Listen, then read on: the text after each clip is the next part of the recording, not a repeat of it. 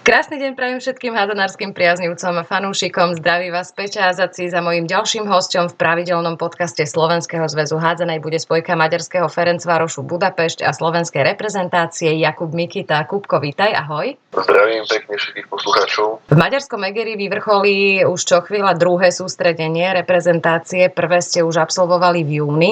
Ktoré bolo náročnejšie? Myslím si, že boli zhruba rovnako náročné. Keďže tréningová naplň bola viac menej podobná, rovnaká, nevidel som nejaký väčší rozdiel. Možno, že pre niekoho táto druhá časť, kde sa organizoval tento zraz v čase dovoleniek, tak možno, že tohto ohľadu to bolo náročnejšie. Súčasťou toho sústredenia vždy boli nejaké také sprievodné akcie. Na tom júnovom zraze to boli šípky, to bola celkom fajn akcia. Teraz ste hrali vodné polo a potom ste mali nejakú strelbu zo zbraní, to už ja som nezažila. Čo tam bolo také ešte e, na rozptýlenie? Tak samozrejme nejaké spoločné posedenia a viac menej nič špeciálne nebolo. Okrem týchto dvoch akcií. Uh-huh. Zabavili sme sa aj pri vodnom pole, strelba už bola nie podľa môjho gusta, nie je to niečo, čo mňa nejak osobne zaujíma, ale fajn skúsenosť a určite to odporúčam vyskúšať každému. a to, čo ste strieľali na terč, alebo na nejaké holuby lietajúce, alebo čo? Nie, nebolo to na klasický terč zavesený. Takže niektorí si prišli na svoje. Pýtala som sa to viacerých tvojich spoluhráčov, ako prijali fakt, že sa bude teda makať v lete a ako si spomínal aj v čase dovoleniek, ktoré vy nemáte dlhé. Mnohí prišli z Bundesligy prakticky hneď na to sústredenie a po navrate ich čaká začiatok letnej prípravy v klube. Všetci ste ale svorne tvrdili, že cieľ je jasný a teda obetujete mu všetko, čo bude potrebné. Ty to cítiš rovnako? Ako ja by som to nebral ako nejakú obetu. V podstate je to naša práca, baví nás to, teda aspoň mňa to baví a možno, že to bolo aj lepšie trénovať takto v kolektíve ako sám, niekde behať. Ja som aj rád, že som mal aj takto vyplnené vlastne voľno medzi sezónami. Čiže ty si ten typ, ktorý sa udržiava aj keď máte voľno, že si chodí zabehať a proste zostáva v nejakej takej aspoň základnej kondičke. Snažím sa. Nie je to vždy 100%, lebo nie vždy je chuť. Sa treba sa venovať aj veciam doma, ale áno, snažím sa udržiavať v nejakej forme. Som po letnej príprave neprišiel tučný. Tréner Kukučka mal v pláne zamerať sa na spoluprácu dvojic trojic, vycibriť obranu teda a prejsť aj útočné kombinácie, aby ich poznal každý. Aj tí hráči, ktorí chýbali na zraze v júni. Už ste si v týchto veciach istejší? Ja si myslím, že určite. V podstate na každom tréningu sa robili aj útočné, aj obranné veci. Myslím si, že zase sme robili nejaký malý krok smerom dopredu, ale je to ťažko hodnotiť z tréningov. Najlepšou previerkou je zápas tréningu môžeme mať dobrý pocit, ale keď to nevieme previesť do zápasov, tak eh, vieme sa vlastne nikam neposunúť. Jasné, kedy si to budete môcť vyskúšať? Už vám hovoril tréner, že kedy nás čaká nejaký prípravný zápas? Myslím, že oficiálny termín eh, je až niekedy v novembri, takže relatívne dosť veľa času úplne vtedy. Takže zasa, zasa to bude náročné si zvyknúť jedna druhého, keďže to sú viac ako 3 mesiace a to je fakt dosť času. Ty máš rodinu, dve deti. Stihli ste predsa len aj nejakú spoločnú dovolenku s rodinkou? Mali sme také menšie výlety po Slovensku, tým, že vlastne žijeme v zahraničí, tak kvázi jeden z výletov alebo dovolenkov, ako sa to nazve, bola vlastne cesta domov, pretože sme boli v rodných Košiciach a potom zvyšok dovolenky sme strávili na Slovensku na to väčšina z tých, čo hrávate vonku, tak hovorili, že najlepšia dovolenka je doma vlastne, že byť trošku na Slovensku. Na tom júlovom zraze už bol aj tvoj mladší brat Matej, s ktorým tvoríte takú nerozlučnú dvojicu. Aký vplyv má na teba jeho prítomnosť? Dobrá otázka. Neviem, ale určite som rád, že sme sa stretli, keďže veľa času spolu netravíme počas roku, keďže on hráva alebo hrával momentálne vo Francúzsku, čo bolo dosť od ruky, plus celá táto situácia, ktorá je vo svete, nám v podstate nedovolá veľmi sa stretnúť. Keďže testovanie bolo dosť náročné, je to ovplyvnené testmi, kadejakými zákazmi, príkazmi a plus dvoma deťmi to nie je úplne najjednoduchšie. Keďže sme mali sme aj na plánovanie niečo, my sme chceli ísť do Francúzska, ale je to, je to náročné. Je to také komplikované. Ja som vás vždy vnímala tak spolu, aj čo sa týka hádzanej. Kedy sa tie vaše cesty rozdelili, že každý hral inde? V podstate som s tým začal ja. prestupom do Čurga, plus potom prišla možnosť ísť do Francúzska, tak som to vyskúšal. Sice to nevyšlo ako som čakal, alebo ako som chcel, ale v podstate tak sa to začalo. Že ste sa rozdelili, tá bratská dvojica. Jasné, pre mňa to bolo v tom čase myslím si, že dobrá ponuka, aj to Čurvo, aj presun do Francúzska, to ako to druhá vec. No áno, to nikto nemohol čakať. Matej má za sebou takú životnú kapitolu, počas ktorej prekonal vážnejšie zdravotné problémy. Aké to bolo obdobie? Aký malo vplyv na vašu rodinu a na teba? No teraz nech sa praví to hlúpe, ale v podstate žiadny. Sme dospeli, sme to ovplyvnilo skôr jeho samotného. Na mňa to nemá vplyv žiaden čo sa týka hádzanej a tak. Uh-huh. Samozrejme, tak netešilo ma to, že sa mu to tak dlho ťahalo, plus opäť aj korona mu to predlžila dosť, keďže vlastne, ak to celé začalo, tak sa všetko rušilo, všetky operačné zákroky, všetko sa posúvalo. S tým tiež do času, ale našťastie vyzeralo to tak, že by to malo byť fajn, tak dúfam, že už sa takýmto typom problémov nebudem musieť viac zaoberať. Všetci mu držíme palce, on, on mi aj odmietol dať rozhovor, že nie, až keď budem hrať, až keď budem, až keď budem v tom. V tej vašej dvojici ja mám pocit, ako by si ty nad ním stále držal takú pomyselnú ochrannú ruku. Pritom ten vekový rozdiel medzi vami je taký malý, minimálny. A vnímaš to rovnako aj na ihrisku? Máš niekde v podvedomí, že dávaš pozor na mladšieho brata? Lebo u mňa to tak napríklad pri tej mojej mladšej sestre fungovalo. Ja som si nevedela pomôcť. Som tak striehla, aby sa jej nikto ani nedotkol. No, extrémne to neriešim.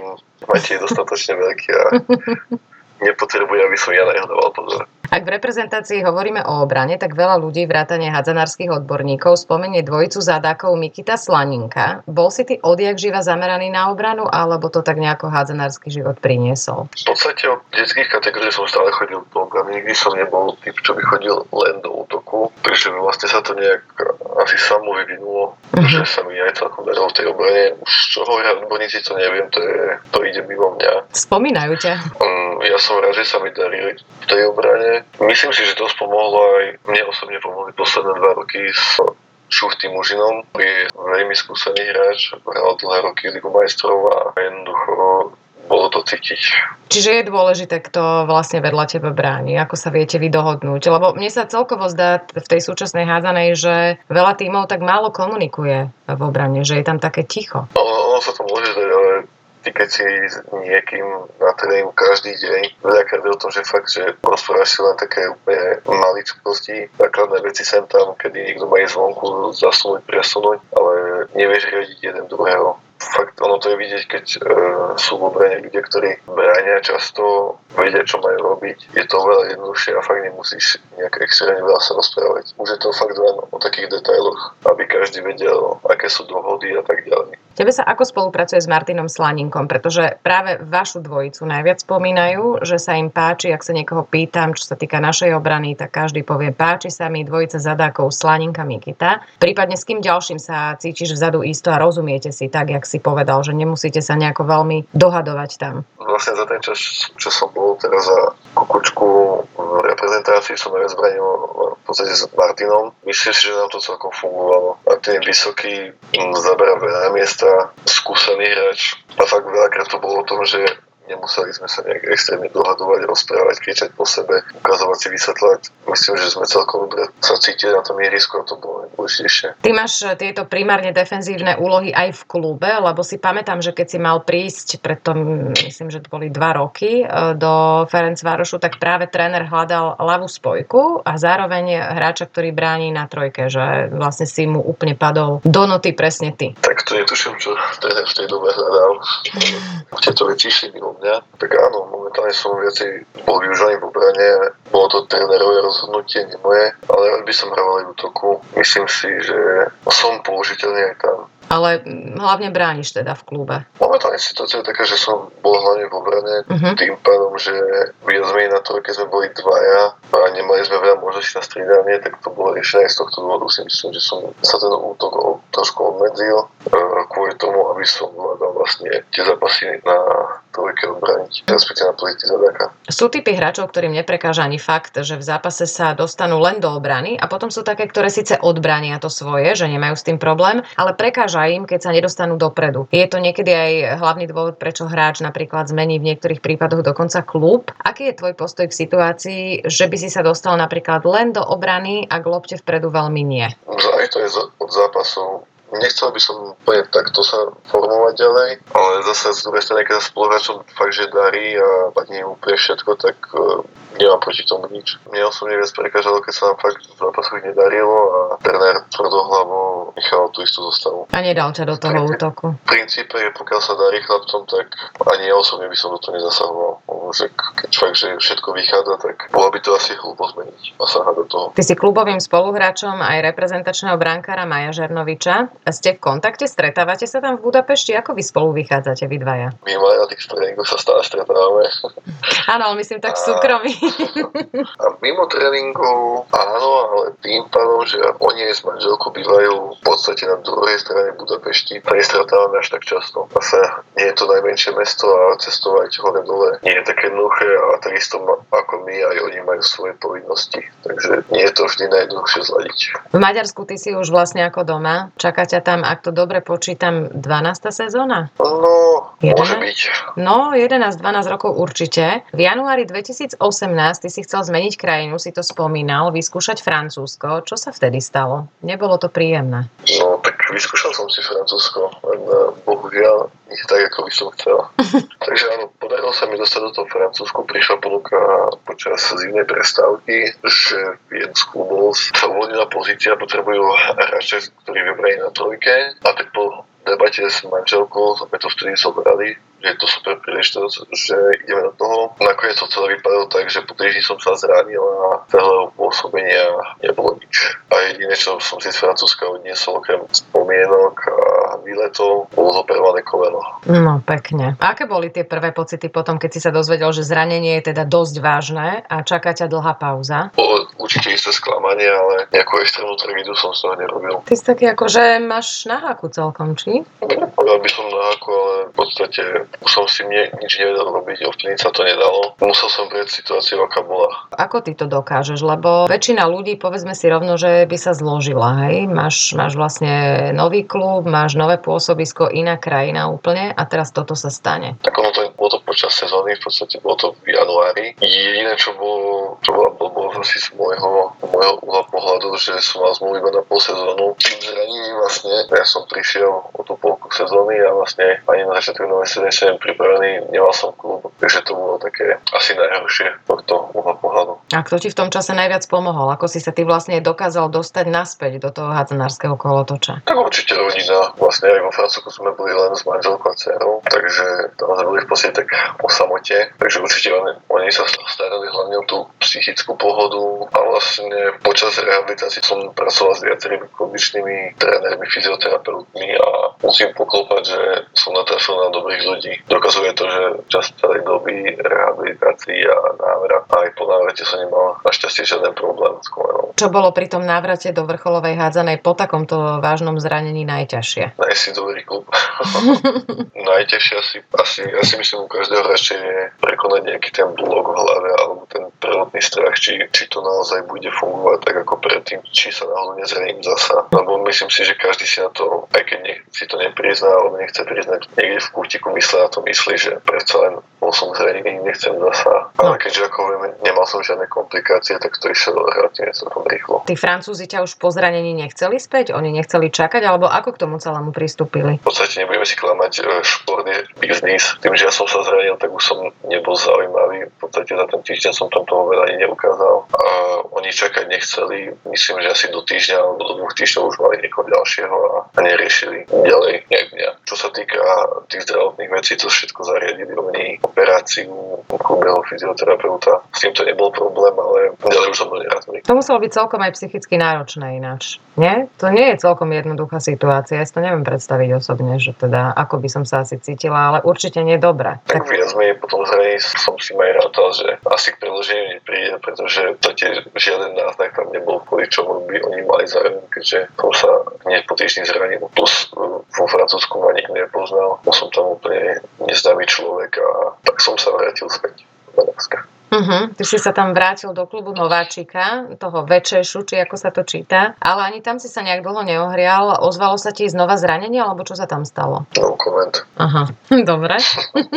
Napokon si ty ale v Maďarsku zostal. Prestúpil si do Cegledu a od sezóny 19-20 si hráčom Ferencvárošu, kde pôsobíš vlastne doteraz a kde s tebou počítajú aj v novej sezóne. Aký je to klub? Aké je v ňom zázemie, vzťahy? Pretože to je veľmi dôležité pre hráča. Tak klub, respektíve celá značka je v rámci veľký pojem. Je to v podstate značka, pod ktorou sú asi všetky športy. Na Maďarske pomerne veľmi úspešný futbalový klub, veľmi úspešná ženská hádzaná, pokrývajú aj kopec ďalších športov. Takže je to fakt veľká spoločnosť, veľký klub. Mužská hádzaná, neviem, nie je úplne top športom v rámci celej organizácie, že je pred nami futbal, ktorí sú dlhodobo majstri republiky, ženy, ktoré tiež momentálne vyhrali titul, vodné polo, Uh-huh. Myslím, že vodní polici sú tiež majstri Maďarska, takže my sme až niekde za nimi. A čo sa týka podmienok, tak podmienky sú, sú fakt na dobrej úrovni. Pekná hala, posilňa, kondičný tréner. Myslím si, že podmienky sú super. Všetci chalani, čo hrávajú v Maďarsku, tak uh, ospevujú naozaj veľmi fanúšikov. Ja viem, že táto sezóna bola troška s tým covidom taká poznačená. Aj tí fanúšikovia v halách nemohli byť a tak ďalej. Ako ste vy na tom s fanúšikmi v Budapešti? Práve preto, že je tam toľko športov, ako si vymenoval. Chodí veľa ľudí na hádzanú? koľko asi tak priemerne? Na hádzanú chodila skôr na ženskú. Len je to menej, typno si to nekážem. Samozrejme, keď príde Saget s Vesperom, tak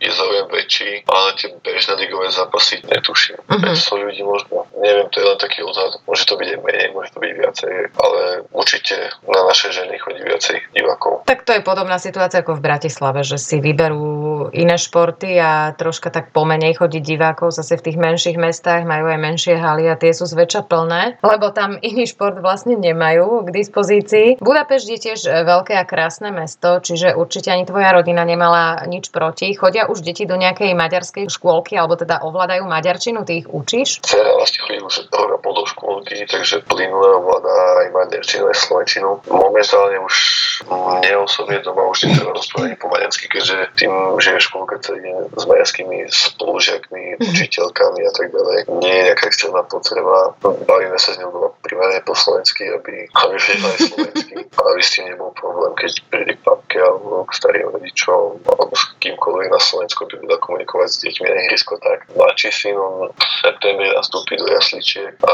určite sa naučia po maďarsky, keď tu budeme dlhšie. Ja musím prezradiť, že v čase, keď teda ostatní chalani na takýchto sústredeniach, kde ja vždy prídem tak nejaké 3-4 dní a hlavne teda natočiť čo najviac materiálov s vami, sedia po večeri a rozprávajú sa alebo teda hrajú karty, ty sa prechádzaš s telefónom a rozprávaš sa s deťmi. Ja tam počujem také jemné hlasky a to som si všimla každý večer, keď som ťa tam zazrela. Ako veľmi ti pomáha tvoja rodina k tomu, aby si bol v pohode? Aké zázemie ty máš doma? Myslím si, že máme úplne pohodu doma. Je to vždy radosť sa vrátiť domov a vidieť natešené detské tváričky.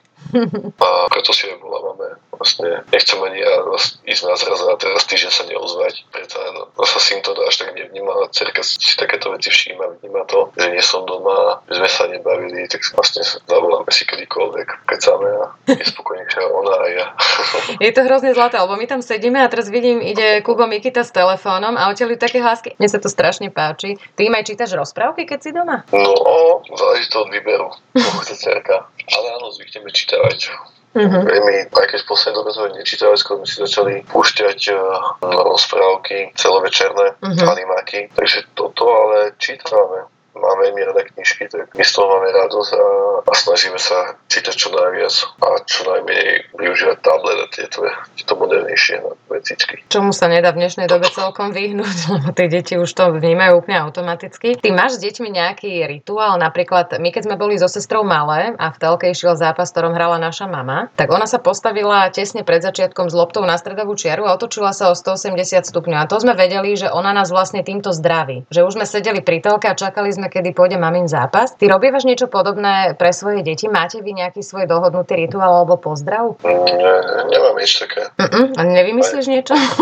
Musím povedať, ani ma to nikdy nenapadlo niečo také vymyslieť. No, že vieš, keď, sa, keď oni už budú, čo ja viem, starší a budú už vedieť, že tatino ide hrať, tak e, či im niečo nevymyslíš, tak aby vedeli, že ich zdravíš. Možno keď budú staršie, ak bude ich to zaujímať, tak niečo vymyslíme, ale sa nebudem ich teraz nutiť, aby sa pozerali na tie zápasy. Mm-hmm. Sú to trestné deti, chcem tam možno sa pozrú, tešia sa, keď dám gól, alebo sa mi podarí niečo ubraniť, ale sa nevydržia to pozerať 60 minút. To je jasné. To ani my sme nevydržali, len sme chceli vidieť ten začiatok mamu z loptou. Vy vedete svoje deti k športu? K čomu oni inklinujú? Našiel si na ešte niekam viesť, ten, ten začína pomaličky chodiť, takže tým to momentálne neriešime. Samozrejme, hrá sa z loptou s takými vecami, ale momentálne to nie je smerodatné. Dcera sa chodí do plaveckej škôlky, takže ona pláve. Zatiaľ to vyzerá tak, že tú škôlku tam dokončí a potom uvidíme, či bude chcieť ďalej plávať. Alebo sa jej zapáči, že, že by vyskúšala napríklad aj hádzanú hádzanú alebo nejaký iný šport. A kto teba vlastne priviedol k hádzanej? Teba s Matejom? Nás priviedli rodičia, keďže obaja hrali hádzanú. Takže to bolo jasné. Vyzerá to tak, že áno. no vieš, lebo vo veľkom meste, ako sú Košice, tak tam sú zastúpené všetky športy a tam to tie deti láka na všetko možné. Ty si skúšal? Alebo teda Matej, alebo obidvaja aj niečo iné, alebo hneď ste začali hrať hádzanú? Ja osobne, keď si spomínam, myslím, že som ani iný šport neskúšal ešte keď som bol mladší, ma bavilo dosť bicyklovanie, ale tým, že už e, som hral tú hádzanú, tak nebol na to veľký čas. Zápasy sa hrali väčšinou cez víkend. Také cyklistické súťaže v tých detských kategóriách sú väčšinou tak ako viac menej všetko je cez víkendy, takže na to čas nebol. Vlastne potom som už na tým ani neuvažoval o zmene. Už si hral hádzanú a bavilo ťa to a hotovo. Presne. Predošlú sezónu poriadne skomplikoval COVID a tá celá situácia okolo neho. Ako zasiahol do života tebe? No tak posledne viac času sme trávili spolu, vtedy ešte len s cerkou v tom čase. No, ako za, mňa osobne to bolo super obdobie. Jasné, že tá situácia nebola OK, ale čo sa týka nášho rodinného životiku, tak to bolo super. Tak, lebo v podstate nemali sme žiadne povinnosti, všetko sa zrušilo, neboli tréningy, nebolo nič. Takže sme mali kopec času na, na výlety a hlavne do prírody. Keďže aspoň minulý rok nebolo vôbec nič otvorené, tak sme chodili veľa do prírody. A... Ty si aj trénoval nejako individuálne, alebo aká dlhá bola tá prestávka? Čo sa týka súťaže, hádanej. Tá prestávka vlastne bola od, myslím, že od marca až do septembra. V podstate v septembri sa začala nová sezóna. My sme začali trénovať v júli, takže pre nás, čo sa týka tréningov od marca do júla, no, no, to boli skoro 4 mesiace. Takže pauza bola dosť veľká, ale myslím, že niekedy v apríli nás v klube povedali, že môžeme chodiť do posilovne aspoň, uh-huh. respektíve si dať takéto veci. Takže tú možnosť som využil a spolupracoval som s jedným bývalým házarom, ktorý sa venuje teraz kondičnému tréningu a od neho som mal tréningové plány a tým som sa zabavil. V podstate až do času, kedy sa nám začala tá príprava. Čiže si na sebe makal ďalej? Tádom, že neboli vlastne hádzanárske tréningy, tak som mal kopec času, nebola kvázi okrem tej poslednej žiadna iná fyzická únava, takže som mal dosť času, dosť, dosť energie, tak som to využil. Ja som zachytila, že si sa dal na trenerské Bčko. Je to tak? Áno, je to tak. A téma tvojej práce bol návrat hráčov a hráčok na palubovky po zranení predného skríženého väzu. Ty si si vybral túto tému kvôli tomu, čo si prežil sám? Takže som mal s tým praktickú skúsenosť, nechcel som písať o niečom, čo nepoznáš. Som uh-huh. nestretol, nepoznám. Ja to, to bolo aj trochu ľahšie. Plus myslím si, že to zaujímavá téma a dal by sa to strašne veľa popísať. Čítal som veľa prác, publikácií. Moja práca bola podstate len taká kratšia verzia, keďže nebolo potrebné alebo nutné písať nejaké 100 a viac stranové záverečné práce, ale je to zaujímavá téma a som rád, že som si o tom viacej prečítal. Uh-huh, no mňa to tiež veľmi zaujalo, lebo on je to pomerne dosť časté zranenie hádzanárov, čiže určite si mal aj veľa ľudí, ktorí ti vyplnili ten dotazník. Ty sa chceš tejto tematike aj v budúcnosti nejako špeciálnejšie venovať? Myslíš, krížovú väzu? Áno. Ako nejak extrémne nie. Uh-huh.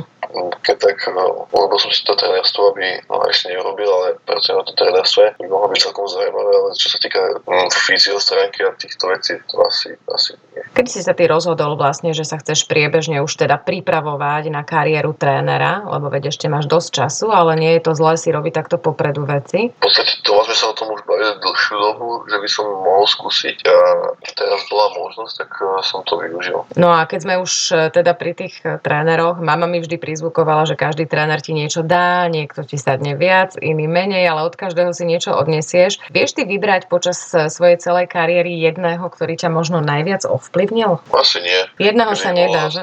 Za tie roky bolo veľa, každý chcel niečo iné, každý preferoval niečo iné. Že jedného neviem, to by sa mohli tí ostatní potom uraziť, že si nespomenul. Každý tréner bol iný, každý mi dal niečo iné. Plus aj viem, čo by som ja nechcel robiť, keď raz budem trénerom, pokiaľ sa k tomu dostanem. Takže je to zaujímavá škola určite stretnúť viacej typov trénerov. Ak by si si ty mal sám seba predstaviť na lavičke v takom nejakom ostrom zápase, aký ty by si bol typ Uh, taký pokojnejší alebo skôr výbušnejší? Neviem si ťa predstaviť, tak povedz sám. Neviem ani ako by som reagoval.